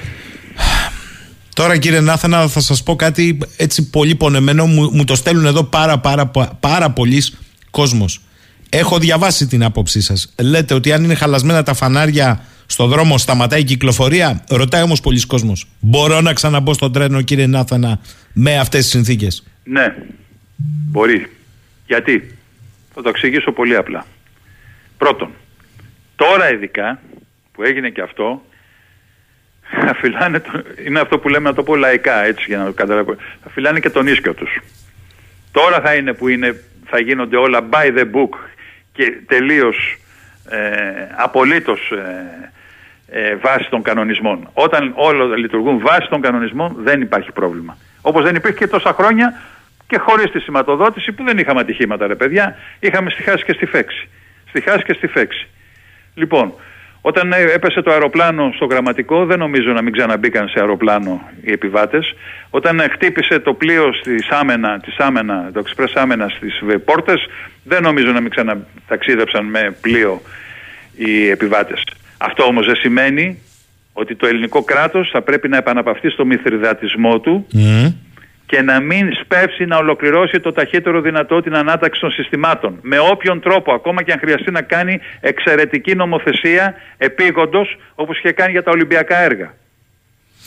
Ακόμα και αυτό αν χρειαστεί. Κύριε Νάθενα, φαντάζομαι... Και βεβαίως να γίνει σωστή επάνδρωση, επαναστελέχωση του ΟΣΕ το ταχύτερο δυνατό με προσλήψεις και να ληφθούν βραχυπρόθεσμα κάποια μέτρα τα οποία δεν είναι τις παρούσεις να τα πω εγώ μπορεί να τα πούν οι υπεύθυνοι μηχανικοί του ΟΣΕ, οι οποίοι γνωρίζουν πολύ καλά το θέμα. Ναι, αλλά εδώ... Μπορώ να τα πω κι εγώ, αλλά δεν θέλω. Δεν εδώ θέλω μου λέει ο Τάσος, όμως ακούστε, είμαι συμβασιούχος φύλακας σε αρχαιολογικό χώρο. Η μόνιμη υπάλληλη είναι 10. Ξέρετε, λέει, οι 8 είναι το ΟΣΕ. Δηλαδή, εργοδηγοί κόβουν ε, εισιτήρια και οι σταθμάρχες αχθοφόροι. Καταλάβατε, λέει, τι γίνεται εδώ; Αυτό ήταν το έγκλημα που έγινε το 2010 επί υπουργείας του κυρίου Ρέπα. Για να τα λέμε όλα με το όνομά τους. Γιατί όλες οι ευθύνες έχουν ονοματεπώνυμα πολιτικά. Ε, Τότε που έδιωξε πάνω από το 60%. Ναι, αυτό που μας είπατε. Ρωτάει άλλος φίλος. Δηλαδή... Πήγανε τραυματιοφορείς, εκπαιδευμένοι μηχανοδηγοί σε κινητήριε μονέ, στι ηλεκτράμαξες, στι σύγχρονες κτλ. Εκπαιδευμένοι σταθμάρχες σε συστήματα τηλεδιοίκησης και σηματοδότησης. Πήγανε τραυματιοφορείς και φύλακες αρχαιοτήτων. Μάλιστα. Αυτή είναι η αναδιάρθρωση του κράτους. Και μετά ξυλώσαμε και τις γραμμές στο Χαλκό, τα πήραν τα σκραπ και ναι. διαλύθηκε. Και γίναμε κομπλέ. Λέει ο φίλος ο Γρηγόρης, το μετρό της Αθήνας είναι ασφαλές, έχει τηλεδιοίκηση. Είναι ασφαλές, έχει σύστημα προστασίας σειρμού ναι. και είναι πολύ ασφαλές. Αυτό που ακούστηκε για τη σήμανση από τη Δουκής Πλακεντίας και πάνω; Τι εννοείται; Ότι δεν λειτουργεί; Όχι, δεν είναι ακριβές. Μάλιστα. Η σηματοδότηση λειτουργεί κανονικά στη γραμμή του αεροδρομίου. Κανονικότατα. Ο Δημήτρης μου λέει καλημέρα στον Άρχοντα, έτσι σας αποκαλεί. Ε, τον, όχι, τον κύριο, και τον κύριο Νάθενα. Να μην λέγονται. Άλλος Δημήτρης. Οι κυβερνητικές επιλογές όσον αφορά το σιδηρόδρομο των τελευταίων τουλάχιστον 25 ετών φαίνεται ότι είναι εγκληματικές. Ο άνθρωπος που βγήκε το πρώτο 48ωρο να βγάλει πόρισμα και να αποδώσει ευθύνες σε ένα μονάχο άνθρωπο, πώς θα μπορούσε να χαρακτηριστεί; Μην με φέρετε σε δύσκολη θέση. Νομίζω ότι ο καθένας μπορεί να σκεφτεί από μόνος του ότι ήταν με μια επιπόλαια και βεβαιασμένη δήλωση την οποία συναισθάνθηκε ή έστω οι επικοινωνιολόγοι του το υπέδειξαν και έκανε χτες μια πολύ πιο σωστή τοποθέτηση που όμως για να την αποδεχτεί ο κόσμος μένει να δούμε στην πράξη εάν τώρα τάχιστα άμεσα υλοποιήσει αυτά που υποσχέθηκε.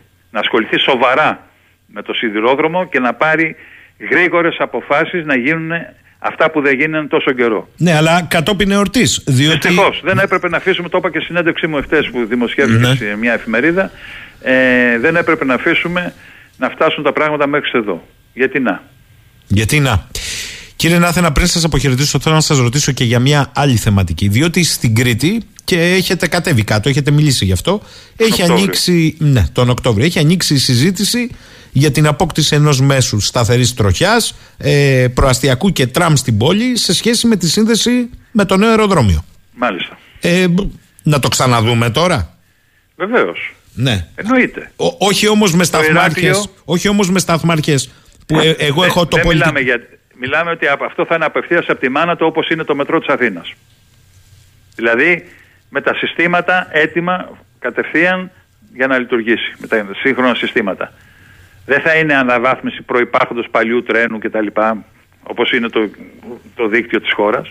Μιλάμε για μια σύγχρονη γραμμή που θα γίνει κατευθείαν με τα μπλιμπλίκια της που λέει ο απλός λαός. Δηλαδή με τη σηματοδότησή της, την τηλεδιοίκησή της, τα συστήματα ασφαλείας κτλ. Όλα μαζί, Η οποία στο τμήμα από το, από το Ηράκλειο, την έξοδο του Ηρακλείου, τη χώρο του Νίκος Καζατζάκης του σημερινού αεροδρομίου και μέχρι το Καστέλι, ξαναλέω υπό την αίρεση ότι θα γίνουν πρώτα οι τεχνικο-οικονομικές μελέτες που να τεκμηριώσουν τη σκοπιμότητα. Εγώ είμαι βέβαιος ότι ένα αεροδρόμιο σαν το Καστέλι που ξεκινάει από 10 εκατομμύρια επιβάτες το χρόνο ως προγραμματικό μέγεθος με στόχο να φτάσει και πάνω από 15 δεν μπορεί με βάση τη διεθνή εμπειρία που έχουμε να μην έχει σύνδεση με μέσο σταθερής τροχιάς με την πόλη που εξυπηρετεί, την κύρια πόλη που εξυπηρετεί που είναι το Ηράκλειο και η οποία μάλιστα, όταν μάλιστα είναι και σε απόσταση 35-38 χιλιόμετρων περίπου αν θυμάμαι καλά Καλά για τη σύνδεση μέσω Χερσονήσου. Λοιπόν, ε, αυτό λοιπόν το κομμάτι θα έχει χαρακτήρα ενός γρήγορου προαστιακού τρένου με υπερσύγχρονο όμως το οποίο θα μπορεί να εξυπηρετεί και την προαστιακή κίνηση στην ευρύτερη περιοχή Χερσονήσου, Γούρνες, Γούβες κλπ. κλπ. Παράλληλα μέσα στο Ηράκλειο θα πρέπει να αναπτυχθεί ένα δίκτυο τραμ. Είχε ήδη γίνει μελέτη από την εποχή του Δημάρχου του κ. Ασλάνη. Ναι.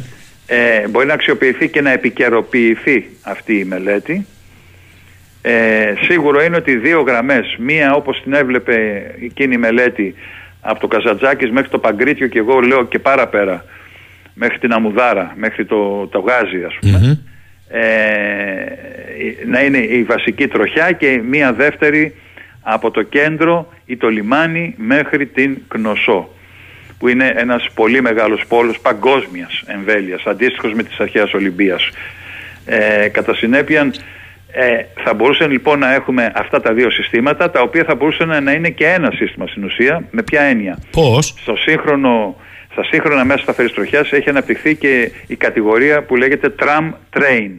Το οποίο σημαίνει ότι έχεις ένα δίκτυο αστικού τραμ, στο οποίο μπορούν να κυκλοφορούν και οχήματα τα οποία βγαίνοντας έξω από το δίκτυο του τραμ, από την πόλη, να μπαίνουν σε κλασική σιδηροδρομική γραμμή και με μεγαλύτερες ταχύτητες να φτάνουν σε περιοχές ε, ε, μακριά από την πόλη σε αποστάσεις μέσες ας πούμε δηλαδή 30 χιλιόμετρα, 50 χιλιόμετρα κτλ.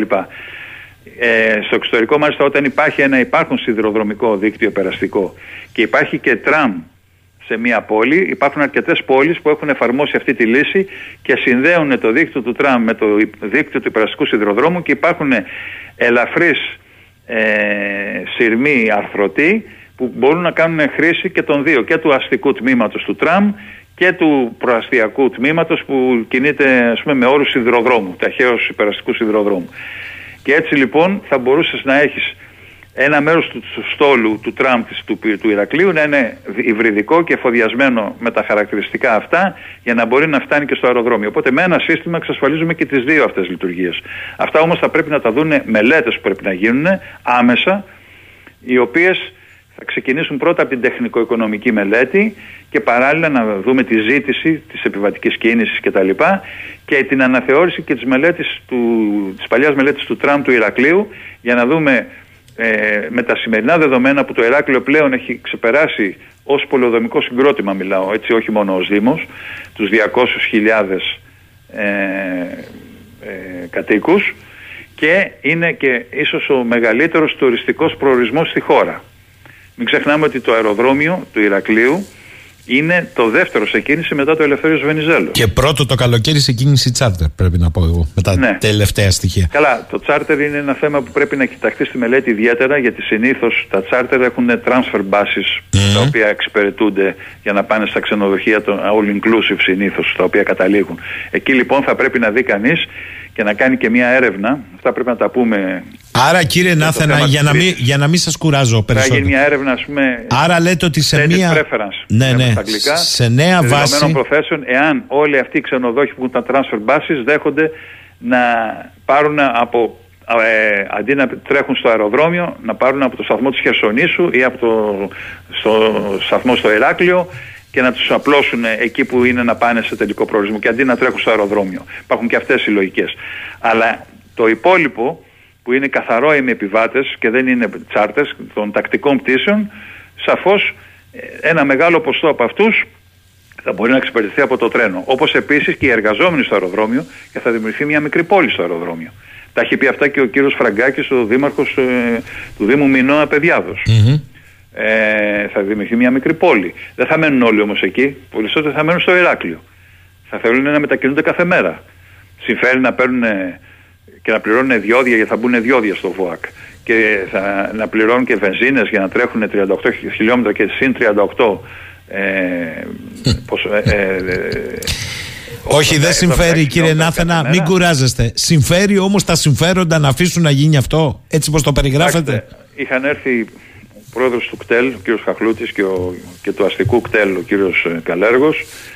Ο κύριος ε, Βουλιαράκης, Είχαν ναι. έρθει στην εκδήλωση και εγώ τους είπα, εάν θα γίνει μια εταιρεία ε, για την ε, εκμετάλλευση των, ε, το μέσο σταθερής τροχιάς του Ηρακλείου, αυτών των δύο που είπαμε, θα πρέπει το αστικό και το υπεραστικό κτέλ να συμμετάσχουν μετοχικά. Στο σχήμα. Είναι ενιαία εταιρεία και να αναδιαρθρώσουν τις λεωφοριακές γραμμές έτσι ώστε ο κορμός να είναι τα μέσα σταθερή τροχιά και συμπληρωματικά και τροφοδοτικά να αναπτυχθεί το, το λεωφοριακό δίκτυο. Η άποψή μου είναι ότι πρέπει να πάμε σε σύμπραξη, όχι σε αντιπαλότητα. Και πρέπει να δημιουργηθεί στο Ηράκλειο, όπως υπάρχει στην Αθήνα, ο ΑΣΑ, όπως υπάρχει στη Θεσσαλονίκη ο ΟΣΕΦ, Οργανισμός Συγκοινωνιακού Έργου Θεσσαλονίκης. Πρέπει να δημιουργηθεί και στην Πάτρα, και στο Ηράκλειο που είναι τα δύο επόμενα μεγάλα πολεοδομικά κέντρα ένας ανάλογος οργανισμός ίσως παρά τον Δήμο, παρά τον Δήμο ε, που να σχεδιάζει και να ελέγχει τις ε, συγκοινωνίες τις τοπικές και να είναι αυτός που θα αναλάβει και να κάνει και τις ε, διαδικασίες για το μέσο σταθερής τροχιάς, για τις μελέτες και τα έργα του μέσου σταθερής τροχιάς. Πάντως γνωρίζω γιατί έχω μιλήσει και με τον κύριο Ξυλούρη, τον Αντιπεριφερειάρχη, που είναι και κοντοχωριανός μου, τα Νόγια ότι η περιφέρεια ενδιαφέρεται για το έργο όπως και ο Δήμος Ηρακλείου ενδιαφέρεται για το έργο το έχουν δηλώσει. Μίλησα και με τον Δήμαρχο Ηρακλείου και με τον Αντιδήμαρχο τον κύριο Αναστασάκη. Ε, ενδιαφέρονται. Υπάρχει αυτή η πρωτοβουλία ε, που συμμετέχει και ο κύριος ε, Μιχελάκης ο λευτερης και διάφοροι άλλοι στο Ηράκλειο για το θέμα του μέσου σταθερής τροχιάς και πρέπει να υπάρξει συνέχεια και πρέπει να υπάρξει συνέχεια. Γιατί το Ηράκλειο έχει αναπτυχθεί άναρχα, κυκλοφοριακά είναι σε κατάσταση αδιανόητη και πρέπει να ληφθούν μέτρα. Ήδη έχει αρχίσει μια πολύ καλή ε, παρέμβαση βιώσιμης, προς την κατεύθυνση της βιώσιμης κινητικότητας στο κέντρο του Ηρακλείου με τις πεζοδρομήσεις, εκεί στην οδό δικαιοσύνης και τα λοιπά στο κέντρο. Εγώ Είχα καιρό να κατέβω στο Ηράκλειο. Εντάξει, βιώσιμη κινητικότητα. Ναι, ναι, ναι. Πέντε χρόνια μας πήρε. Θύμησε Άμστερνταμ. Πέντε χρόνια μας πήρε όμως. Λοιπόν, κύριε Νάθενα, κλείνοντας, ο φίλος ο Λεωνίδας, άρα λέει κατά τον κύριο Νάθενα και τα όσα εξαιρετικά ακούσαμε σήμερα με απλό τρόπο. Εδώ με την τραγωδία στα Τέμπη είχαμε το χρονικό ενός προαναγγελθέντος εγκλήματος στην ουσία. Δυστυχώς, τι είναι κανείς να σκεφτεί ότι αυτή η φράση είναι κάτι που ταιριάζει. Δεν θα έπρεπε, δεν θα άξιζε. Δεν θα άξιζες στα παιδιά αυτά που πηγαίναν ανέμελα στη, στην, στην πόλη της Θεσσαλονίκης είτε για να γυρίσουν στο σπίτι τους είτε για να γυρίσουν στις σπουδές τους. Και δεν θα άξιζε και στους σιδηροδρομικούς. Και στο φίλο μου τον Γιώργο, τον Κουτσούμπα, που αύριο κυδεύεται και έχει τρεις κόρες που τον περιμένουν. Κύριε Νάθενα, σας ευχαριστώ θερμά για αυτή την. Συγγνώμη για τη συγκίνηση. Παρακαλώ, παρακαλώ, αλλήμωνο. Να είστε καλά κύριε Σαχίνη. Καλημέρα. Και να τα πούμε σε καλύτερη. Βεβαίως, βεβαίως, εννοείται αυτό. Καλή σας ημέρα. Αυτά από τον κύριο Γιώργο Νάθενα, τον συγκοινωνιολόγο, ε, άλλοτε σύμβουλο στον ΟΣΕ. Ακούσατε και για τις χρόνιες παθογένειες και ευθύνες μονοματεπώνυμα και το τι πήγε στραβά και το τι γίνεται σε όλα, σε όλα τα μήκη και πλάτη αυτού του δικτύου του πολύπαθου και τι γίνεται με το προσωπικό. Τι να πεις. Λοιπόν, πριν σας αποχαιρετήσουμε θα διαβάσουμε τα μηνύματα των ακροατών όσα δεν προλάβαμε. Ο Σπύρος λέει όλοι οι δημόσιοι οργανισμοί έχουν πέσει ψηφοθυρικά θύματα των ΕΛΠΑΣ και των επιδομάτων των 200 300 ευρώ. Ο Σάκης. Ξεκίνησε λοιπόν το τρένο, τερματικός σταθμός, έχουμε τροκτικά, παρακάτω φορτώνει για τους μαφιόζους της Φεροβία Ντελστάτο, παρακάτω βρίσκει και τους πρόθυμους με τα μνημόνια, παρακάτω ανεβαίνει και ο Μπαρμπαμίτσος από το Καψιμί, ο Σπύργος ελέγχου των τρένων, παρακάτω έχουν κλαπεί και τα καλώδια, την ώρα που δεν υπάρχει ούτε τηλέφωνο, παρακάτω φορτώνουν τα αγγελούδια και στο όποιο τέλος διαδρομής, εντάξει, μωρέ, μια θυσία κάναν τα παιδιά μας για το φαΐ του αφεντικού, λέει ο Σάκης.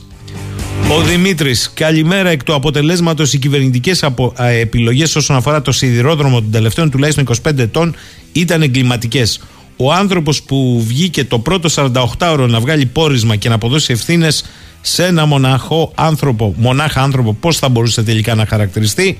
Τα βρελίσια, το κόλπο, τροϊκά μαφία, κοροπή έχει γίνει μόνο στα τρένα. Τροκτικά μαφία, κοροπή έχει γίνει μόνο στα τρένα, έχει γίνει παντού. Ναι, αλλά ακούσατε τι είπε. Υπάρχουν ακόμη και τα α, ανώνυμα, το πω έτσι, ε, σκραπ, τα οποία τα ξέρουν, αλλά δεν πάνε να τα ελέγξουν. Και επίσης ο κύριος Νάθενας είπε ε, βοηθούντος ακροατή ότι είναι τόσο μεγάλες οι ποσότητες χαλκού πως ξεπλήθηκαν στην αγορά δεν προβληματίστηκε το ελληνικό κράτος η Καλλιόπη λέει εξαιρετικά διαφωτιστικός ο κύριος Νάθενας για την τραγικότητα της κατάστασης στη συμβάση Φρακενστάιν, τους νόμους όλων των κομμάτων και τις εγκληματικές πολιτικές τους, την εσχροκέρδεια και τη δημιουργία του κριτικού Τραμπ. Ο Σωτήρης, ο κόσμος ανέβασε πάνω στα γήπεδα, να δεις τι έγινε χθες στον Όφη, για διαμαρτυρία και οι χούλιγκαν του κράτους όχι μόνο απέλησαν δεν θα αρχίσει ο αγώνας, ρίξαν και φάπες στα παιδιά. Πέστα Σωτήρη, πέστα. Ε, σε αγώνα μπάσκετ ο ίδιος ο αθλητής, δεν θυμάμαι τώρα ποιος, νομίζω Μαυροκεφαλίδης λέγεται, είπες στα παιδιά μην κατεβάζετε το πανό, αφήστε το απάνω και ας σας λένε. Ο αγώνας θα γίνει και με τα πανό. Ενοχλούν αυτά.